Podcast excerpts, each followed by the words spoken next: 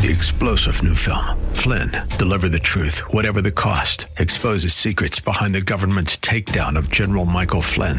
Flynn knew what the intel world had been up to. He ordered the first audit of the use of contractors. This set off alarm bells. He told the truth. He was the most dangerous person for Donald Trump to hire. They had to get rid of Flynn. Flynn, deliver the truth, whatever the cost. Available now. Watch it today. Go to salemnow.com. Salemnow.com. Slash LBox.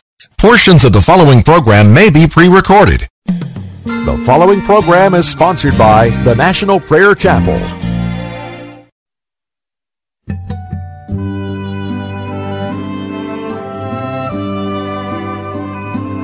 You shall cross the barren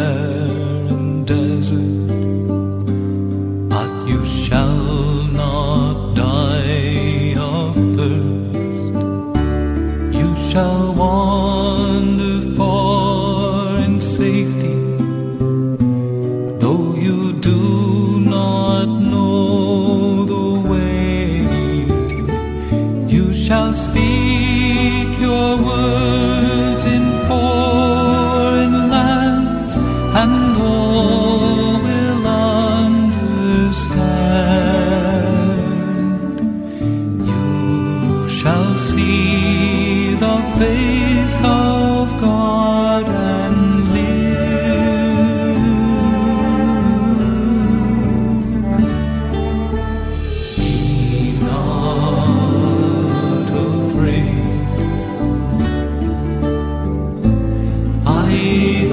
go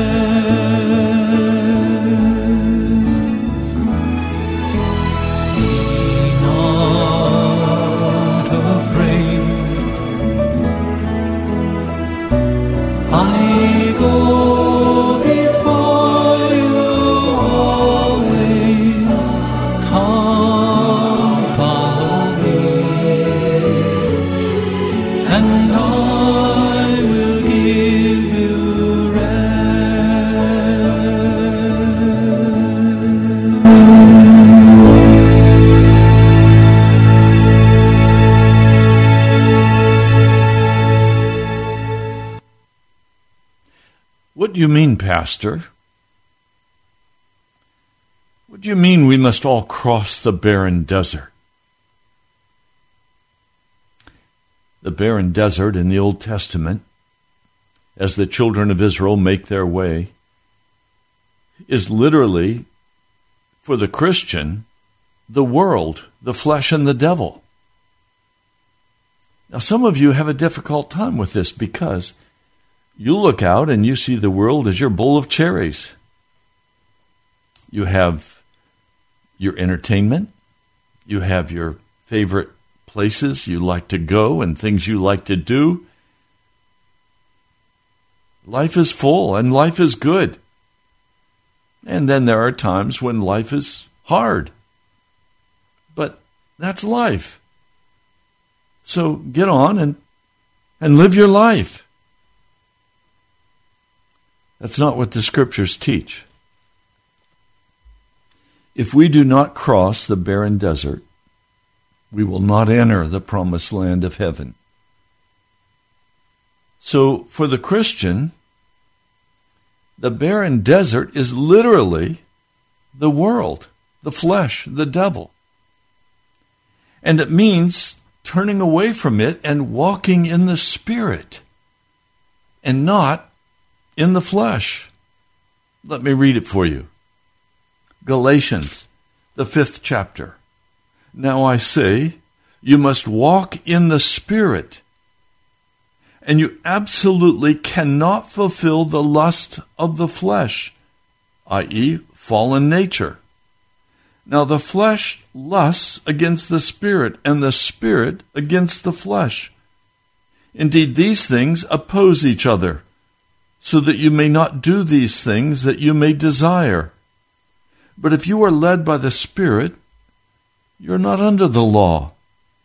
Now, the works of the flesh are manifestations, which are adultery, fornication, uncleanness, indecency, idolatry, witchcraft, hatred, discord, jealousies, outbursts of wrath, strife, dissensions, false teachings, envy, murders, drunkenness, revelries, and things similar to these, which things I told you before, even as I said before, that the ones practicing such things will not inherit the kingdom of God.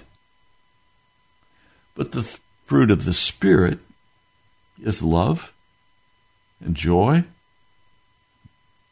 peace, patience, kindness, goodness, faith, gentleness, self control.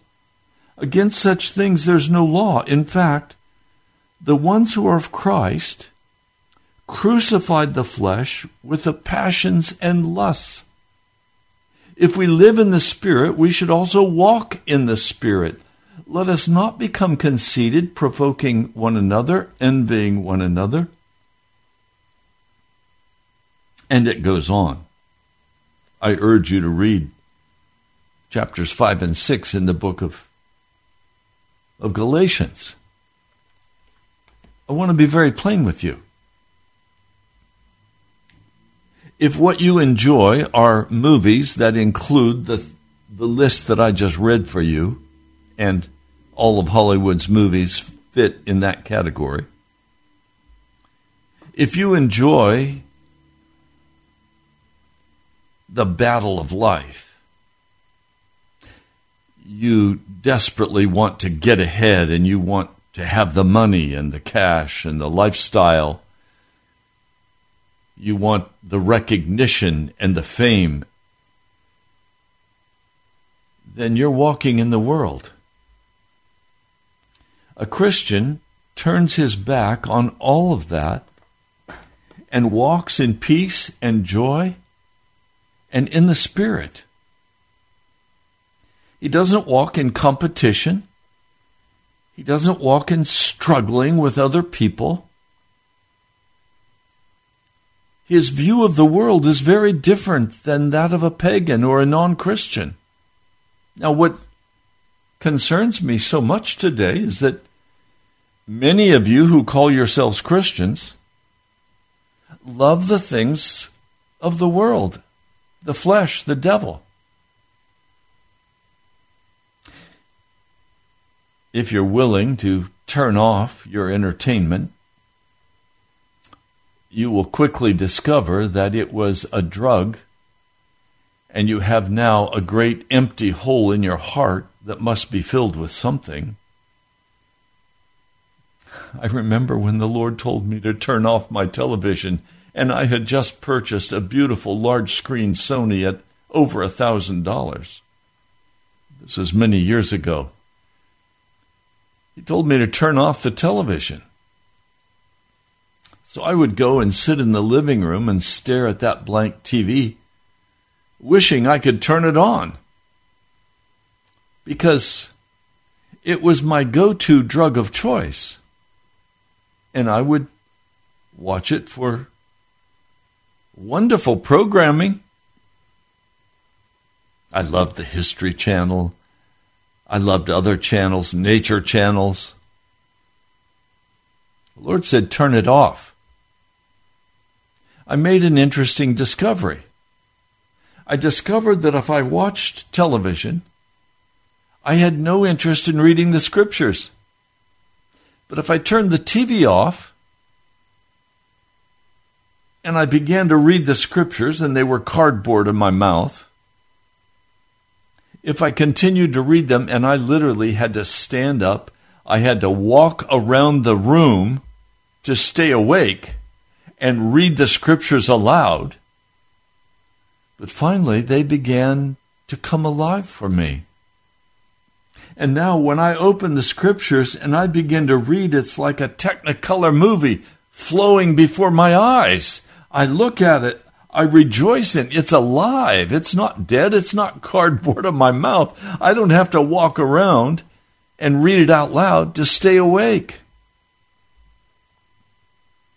And now, I despise television. I despise the movies of our day.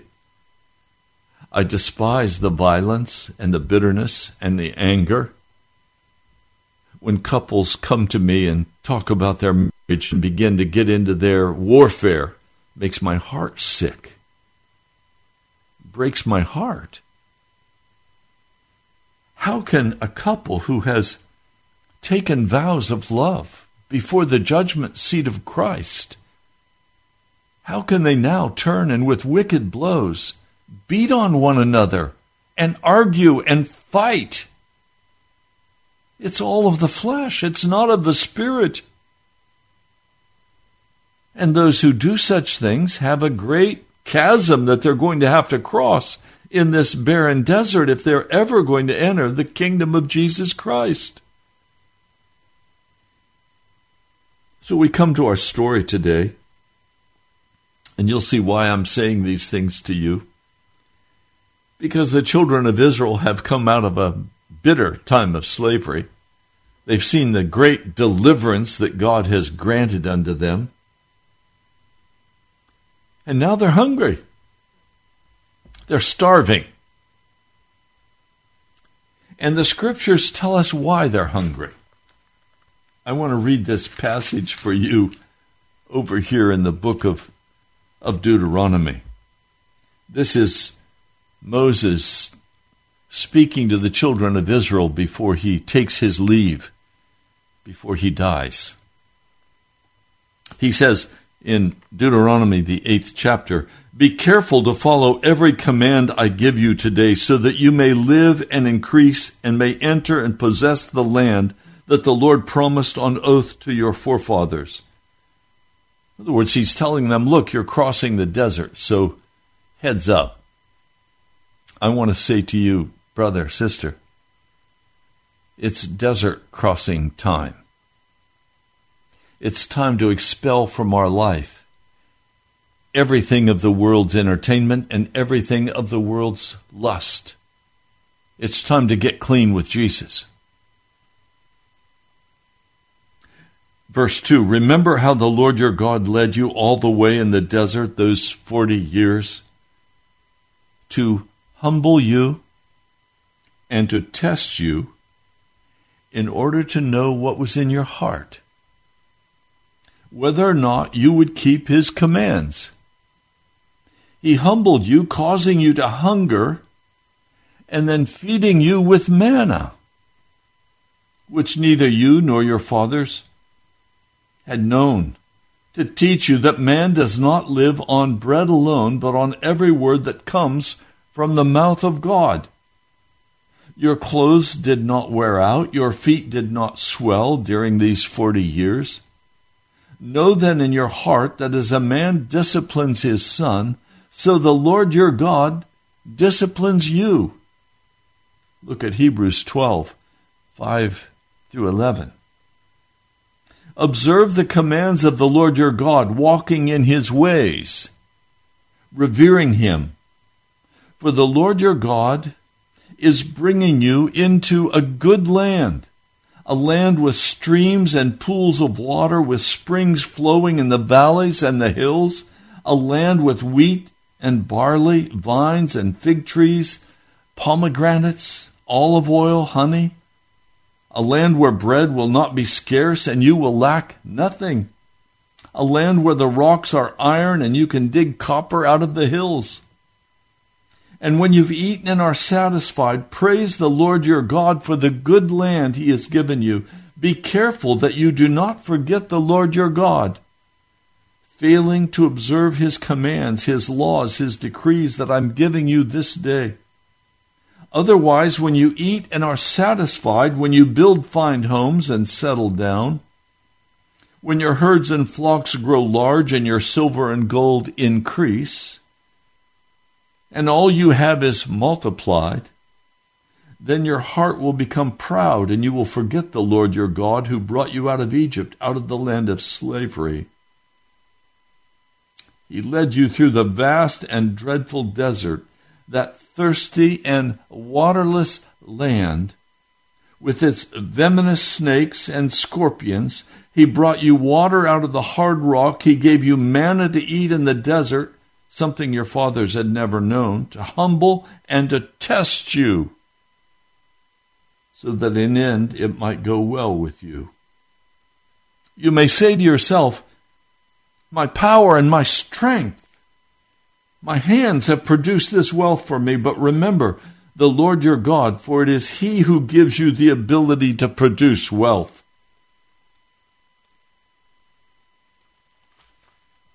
Now, I want to say very clearly we have a, a desert land filled with poison snakes and scorpions that we too must cross if we're going to enter into that promised land. And we are walking through this world where every wicked thing crowds in upon us to test us, to see if we will follow the lead of Jesus Christ and turn away from the world, the flesh, and the devil.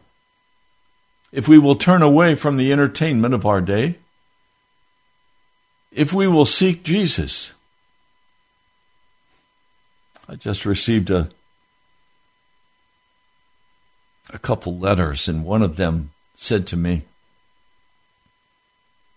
I like that you're hungry for Jesus that tells me that you spend a great deal of time reading the scriptures because hunger for Jesus only comes as you turn off the world and you read the scriptures.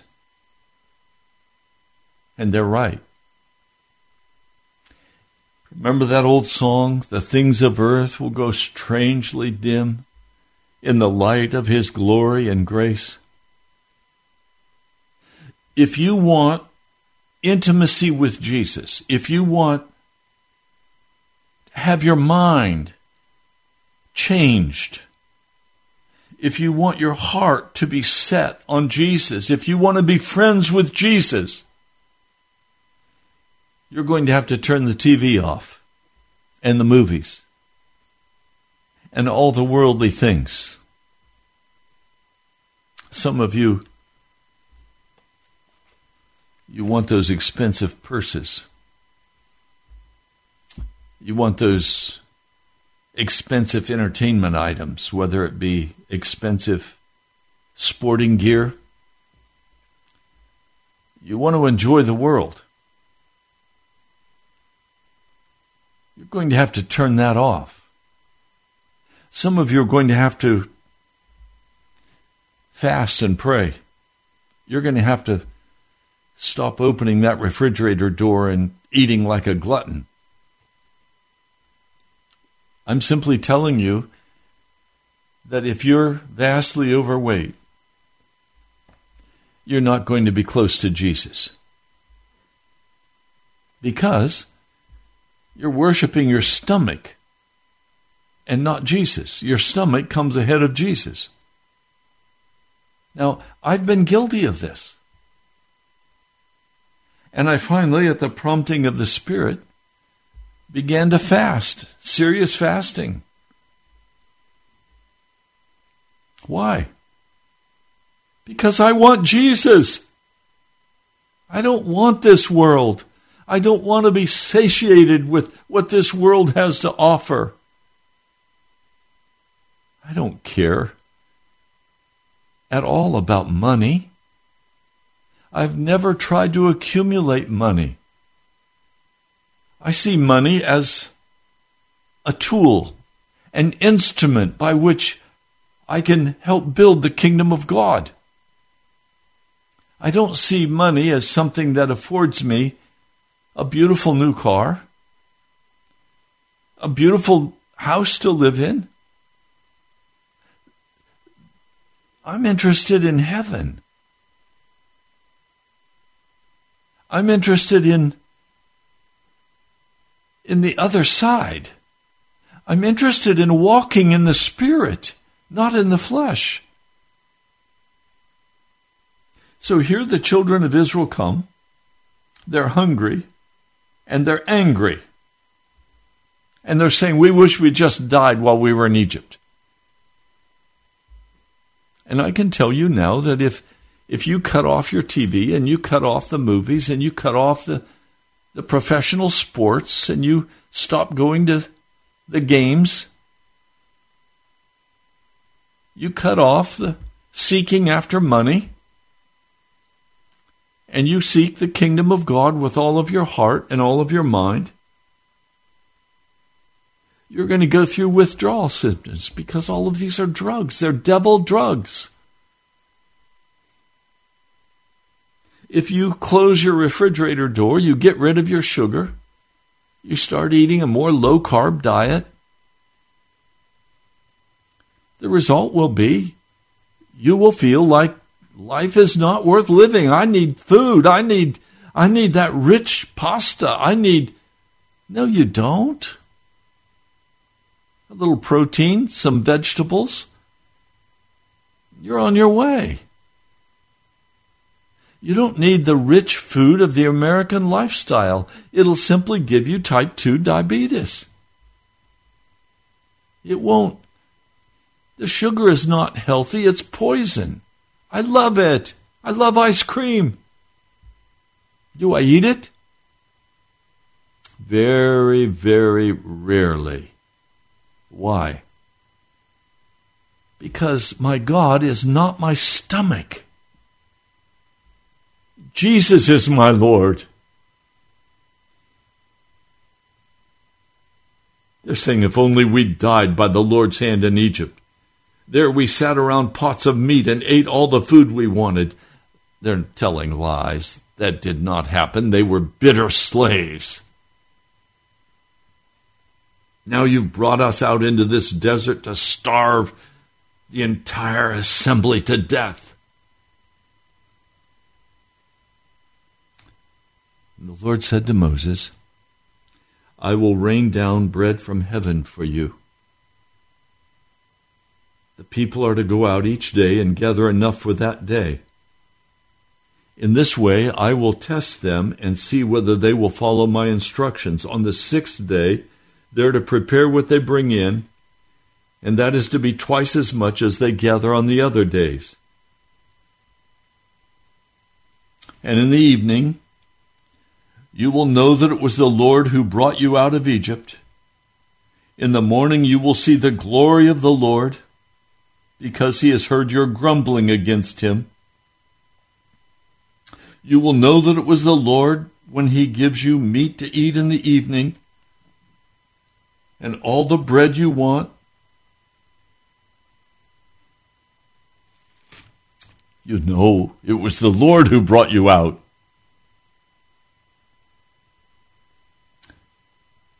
The glory of the Lord appeared in the desert.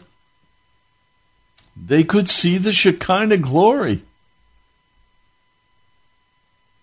And then the Lord said to Moses, I've heard the grumbling. Tell them at twilight you will eat meat, and in the morning you will be filled with bread. Then you will know that I am the Lord your God. That evening quail came and covered the camp, and in the morning there was a layer of dew on the crown on the ground, and then thin white flakes like frost appeared on the desert floor. And when the Israelites saw it, they said to, to each other, What is it? They didn't know what it was. Well, what is it is manna in the Hebrew. The word manna means what is it? And Moses said, It's the bread the Lord has given you to eat. Each one of you gather as much as he needs. Take an omer, that is about six pints, that is about two quarts, for each person you have in your tent. And the Israelites did as they were told. Now, how much manna would, would fall? I want to share with you from, again, Gleanings in Exodus by Arthur Pink. He writes Now, a conservative estimate of the total number of Israelites who came out of Egypt would be two million. For they had 600,000 men able to go forth to war. Numbers chapter 1, verses 45 and 46. And Omer was to be gathered for every one of those two million souls and omer is the equivalent of six pints. There would be 12 million pints or 9 million pounds gathered daily, which was 4,500 tons. 4,500 tons of manna was gathered each morning. Hence, 10 trains each having 30 cars and each car having in it 15 tons, would be needed for a single day's food. Over a million tons of manna were gathered annually by Israel. And let it be remembered, this continued for 40 years. 40 years. Of over a million tons of manna each of those 40 years. Now, some who don't believe in the scriptures say that it was a resin on a tree. Right. Millions and millions of pounds. No. Foolishness. This was something human beings had never before seen or never before tasted. This was a miracle of God. This was a supernatural event every morning in their camp to say to them, It is the Lord who is providing for you. It is the Lord who walks with you. Now, I, I cannot strongly enough emphasize for you that you can only cross the barren desert. You can only cross the barren desert of this world by having the miraculous provision of God in your life.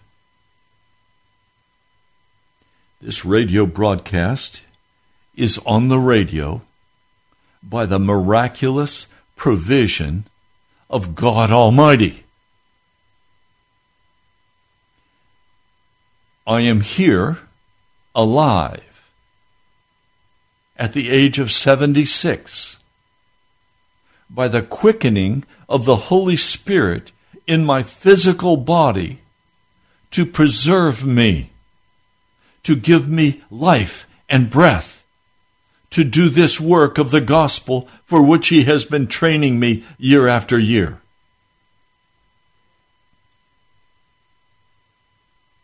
Now, the manna is very interesting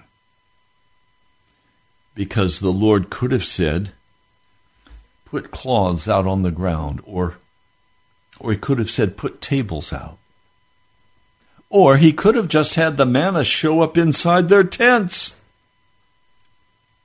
He could have put crystal goblets no.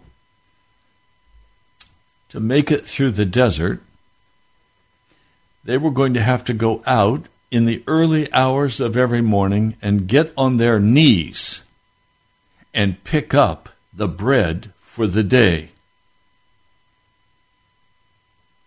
Get on their knees, early hours, and pick up their food. Now, uh, this is amazing. If we want to look at this as as the scriptures, which it can rightly be said, the manna is the word of God. It's it's what gave them life. It was small in size. The scriptures are small in size. It came right where the people were. The manna was white in color. That is, it was pure, it was clean, it was not corrupted. And the manna was to be eaten. Now, can I be very simple with you, please?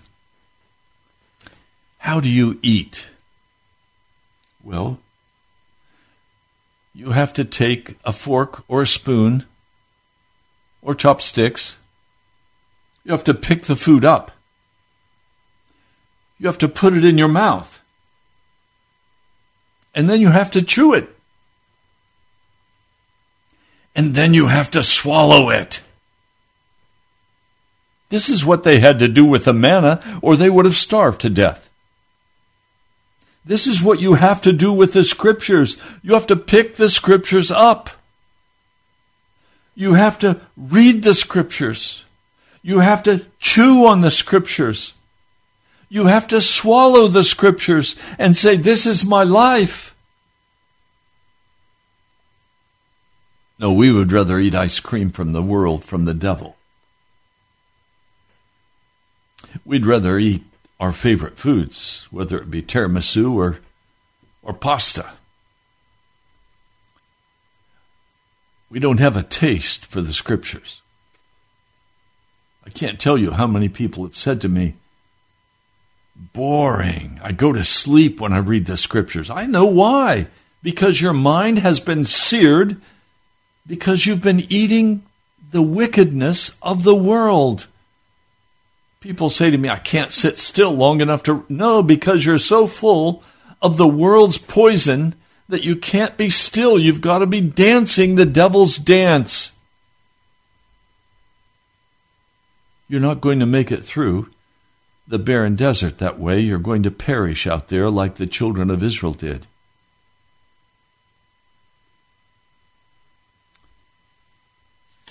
You have to appropriate that manna. You have to chew it. You have to eat it. You have to take it in. You have to assimilate it in your body. It's not something that sits on the shelf. It's to be eaten.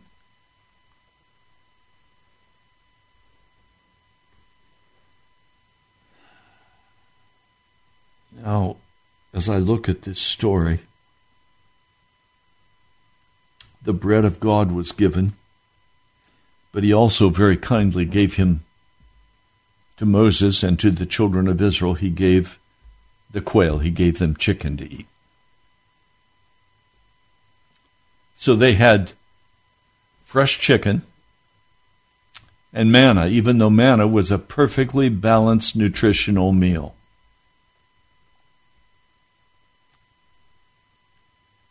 They had their fill as a sign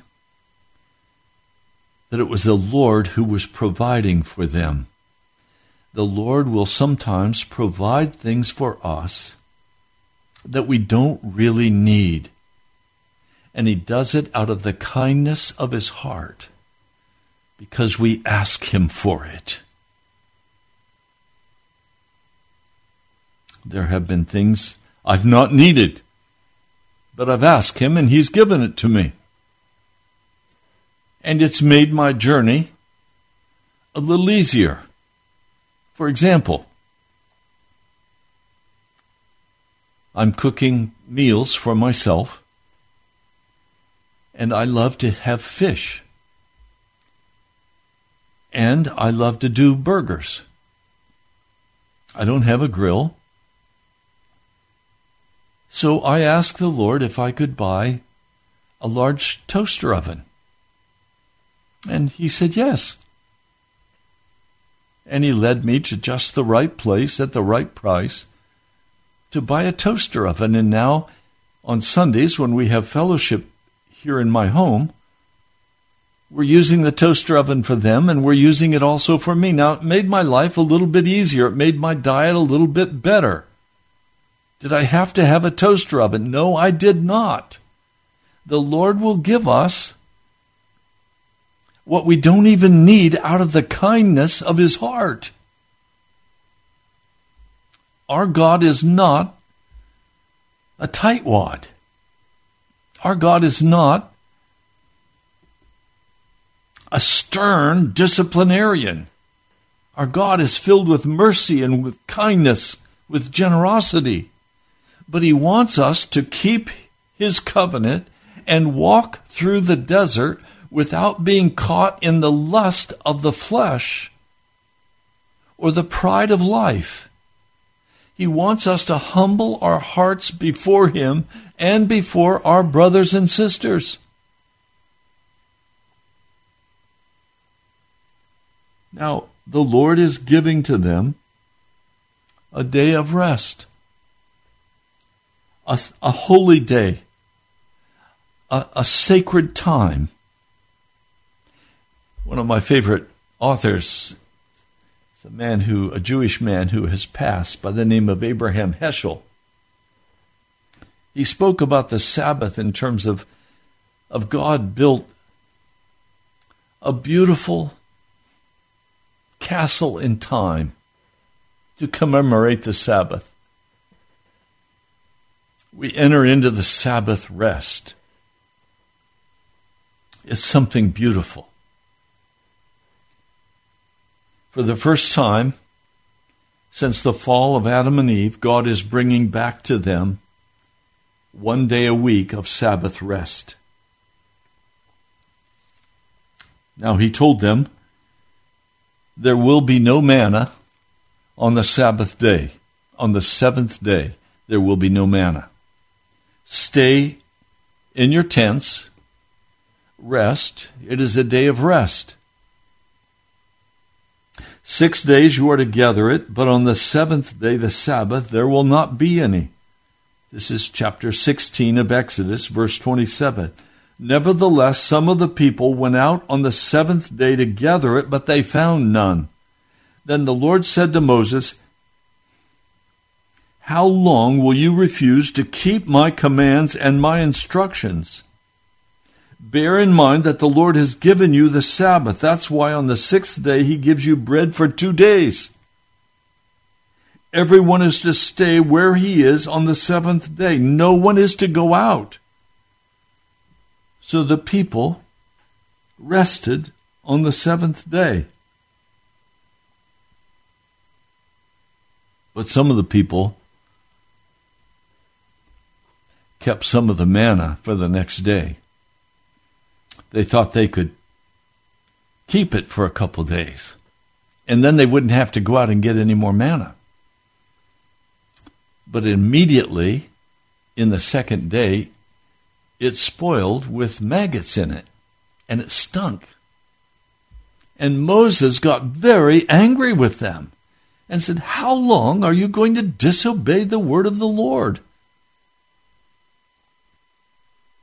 Can I tell you something?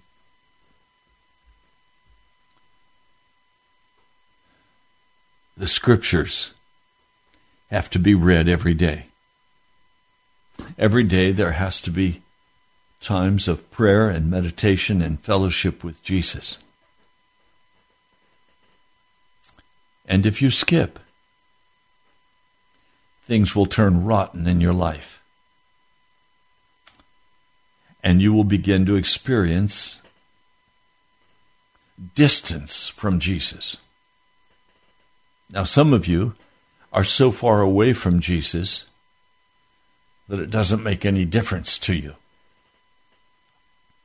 And I say to some brothers and sisters, as I ask them, Have you read the scriptures each day? Well, no. Oh, did you eat three times a day or more? Did you eat your fill of food? Oh, yes.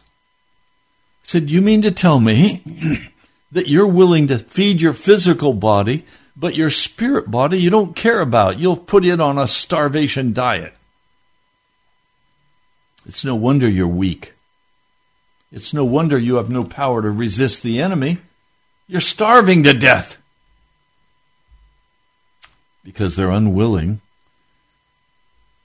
to give that time to Jesus and feast on his broken body and drink his spilled blood. And this is necessary if, if you're going to walk with Jesus.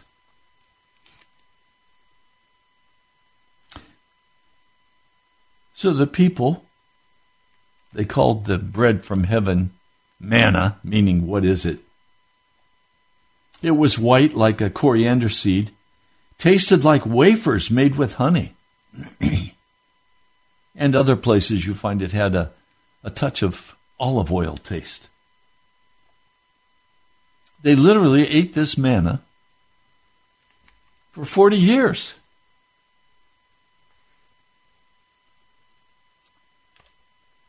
Now, I want to come to the book of Hebrews. I'm not going to have time to fully develop this today, but I do want to read a portion of it to you.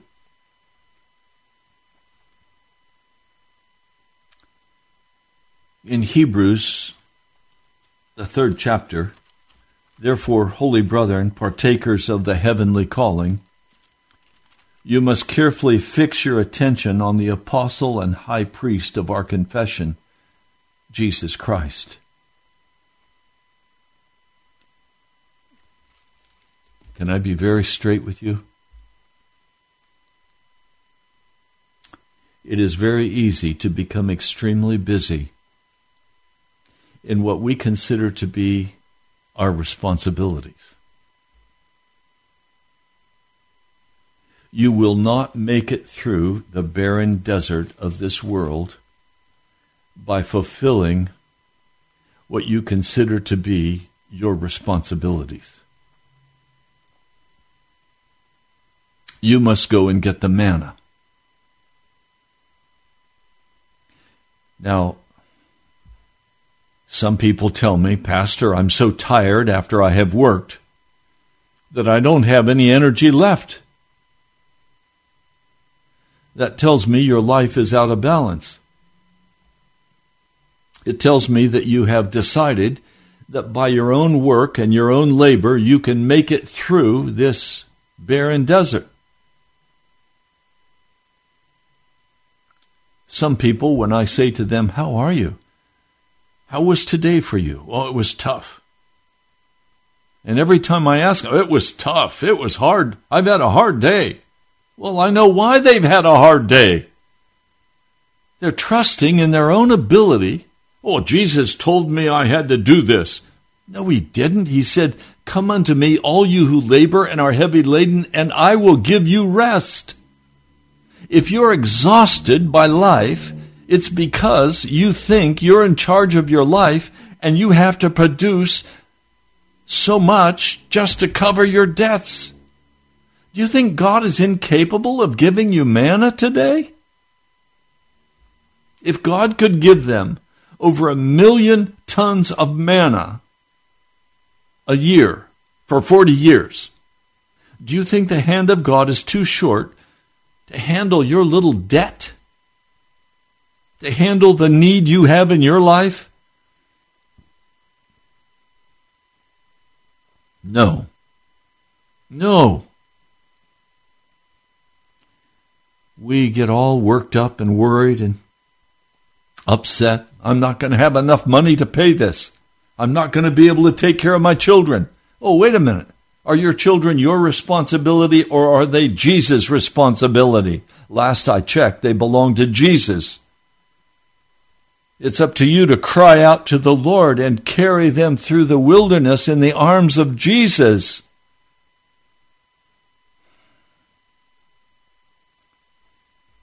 Listen to this. Consequently, chapter 4. May we fear lest a promise being left open to enter into his rest, anyone from among you might think to have missed it. For indeed we are having the gospel preached to us even as they, but the word of hearing did not benefit them, not having been united with faith in them after having heard. Now we, the ones having believed, enter into the rest, just as he said, As I swore in my wrath, they will not enter into my rest, even though the works have been finished from the foundation of the world. For he has said, as we know, concerning the seventh day in this manner And God rested on the seventh day from all of his works. And in this place again, they will never enter my rest. Since then it remains for some to enter into it, and the ones at an earlier time, having had the gospel preached to them, did not enter in because of disobedience.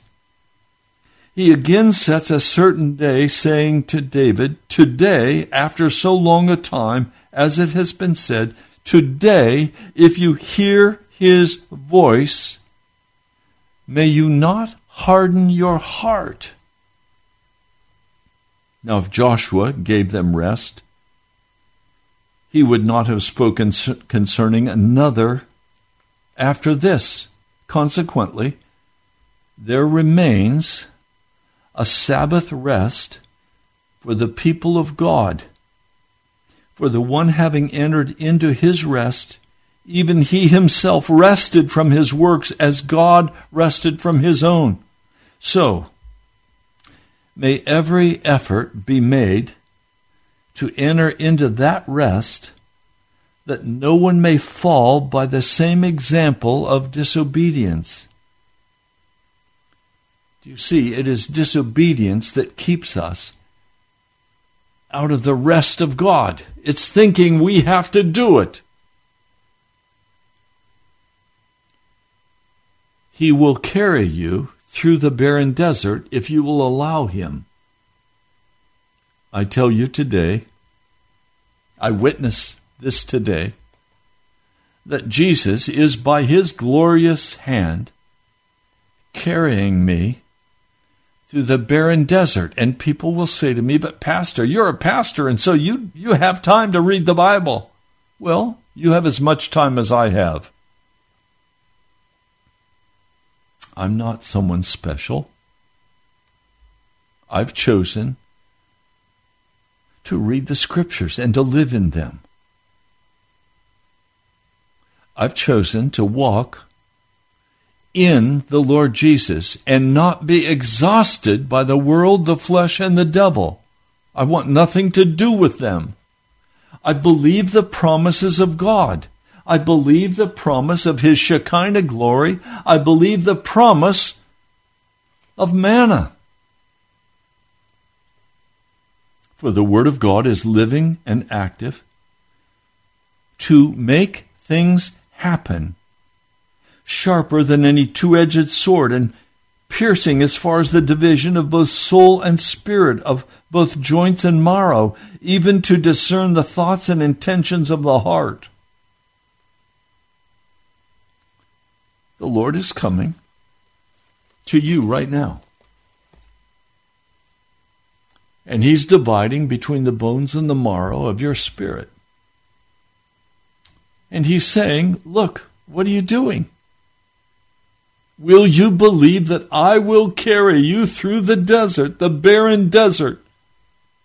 Do you believe that I, the Lord of heaven, can keep you from sinning? That there's no longer any reason for you to walk in rebellion against me. That's what he's saying. Will you trust Jesus to take care of your children? Will you spend the time necessary to pray for your children? Will you pray for your husband, for your wife, for your mother, your brother, your sister? Will you pray for those you care about? Will you believe that Jesus can carry you through the barren desert? And if you're walking in fear, it is unbelief the children of Israel would not leave their cave of fear. They would not leave the cave of disobedience. They thought they had to take care of themselves. Some of you have been deceived by the devil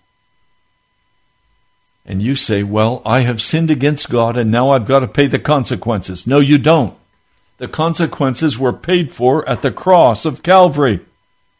You are to walk free in the joy of the Lord Jesus Christ and simply do His work of sharing the gospel message wherever He assigned you the task of working.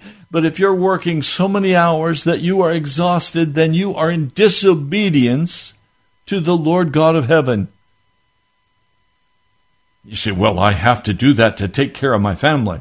No, you do not. Jesus is the one who will care for your family. Well, is he going to make manna fall from heaven? Yes, he'll make manna fall from heaven. He did for tons and tons and tons for the children of Israel. Do you think he won't do that for you in the new covenant? The Lord said to me, Will you receive only from my hand what I choose to give you? And I said, Yes. And now he said to me, Test me in this for the work of the ministry. Will you will you will you trust me to pay for radio? Will you trust me to to move in people's hearts? Yes, I will trust you, Jesus. I will walk by faith in the mighty power of the Lord Jesus Christ.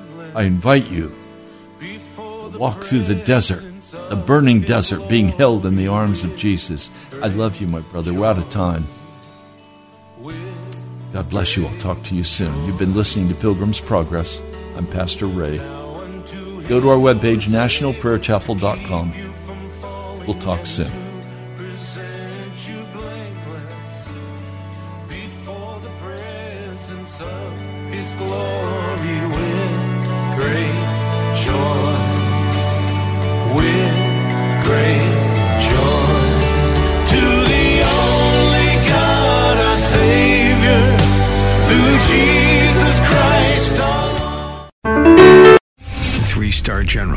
J. Flynn, head of the Pentagon Intelligence Agency, knew all the government's dirty secrets. He was one of the most respected generals in the military. Flynn knew what the intel world had been up to. He understood its funding. He ordered the first audit of the use of contractors. This set off alarm bells. The explosive new documentary, Flynn, deliver the truth, whatever the cost, and covers the facts behind this scandal. Flynn told the truth. He was the most dangerous person for Donald Trump to hire. I find out the worst enemy that I'm going to face in my life is right here in America. They took my assessment and they wanted me to change it. And I was like, I'm not changing it. They had to get rid of Flynn. With in depth interviews, archival footage, and never before seen personal records of the man behind the headlines. I just felt like I was drowning. Flynn, deliver the truth, whatever the cost. Available now. Watch it today. Go to salemnow.com. Salemnow.com.